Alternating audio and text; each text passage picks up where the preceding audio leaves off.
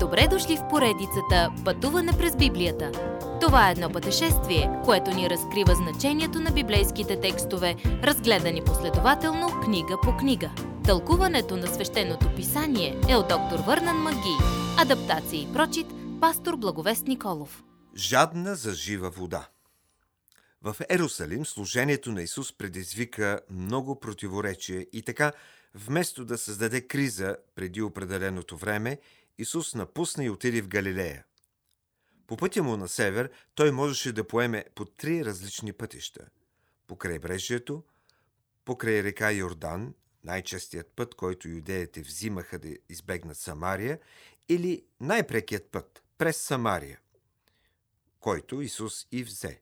Той имаше божествена оговорка с една самарянка до един кладенец. Когато жената дойде на кладеница, едно необичайно време да взема вода, там седеше Исус, който чакаше точно нея. За нейно очудване той я помоли за вода. Расизмът процъфтяваше в Израел, поставяйки юдеи и самаряни едни срещу други. Беше културно невъзпитано за Исус да говори с нея и тя го знаеше. Но той умело и със съчувствие се справи с това. Отношението й се промени веднага. Господине, откъде имаш тази жива вода? Тя мислеше, че Исус говори за физическа вода, но той бързо създаде у нея желание за духовна вода. Тогава той каза условието. Осъзнай, че си грешница. За да сме наистина свободни, трябва да се справим с греха в живота си. Жената всъщност беше шокирана до благоговение. Затова сега тя отваря религиозния аргумент, което често се случва, когато хората не искат да говорят за своя грях. Исус иска да й даде от водата на живота, така че я връща към темата как да познае Бога. Самарянката е дълбоко заинтересована и сърцето й е изпълнено с купнеж. Колко велико и чудесно, че тя е доведена лице с лице сега с Спасителя на света и Месията. Приятелю, ти бил ли си лице с лице с Господ Исус Христос като свой Спасител, подобно на тази жена?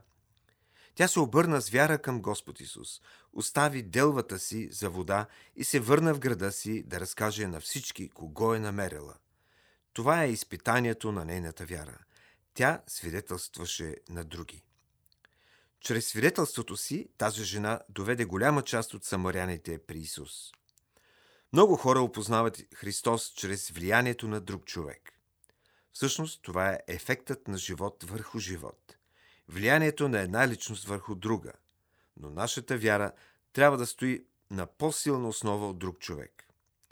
Нека влиянието на този един човек те доведе при Христос и после да имаш своя собствена история с Него.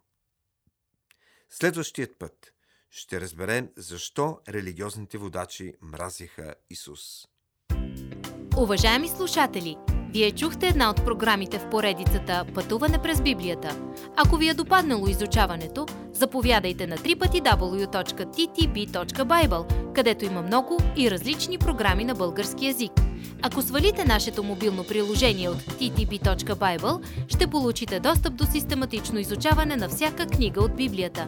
Разкажете ни как Божието Слово променя вашия живот, като ни пишете на електронната ни поща info at studio865.org или в нашата фейсбук страница Пътуване през Библията. Освен до аудиопрограмите, чрез мобилното приложение ще получите достъп и до различни материали. И на още едно място ще намерите нашите обяснения на библейските текстове. На платформата YouVersion за всяка книга от Библията ще намерите наш план за прочит и аудиопрограма с обяснение на прочетеното. Благодарим ви и до нови срещи в онлайн пространството!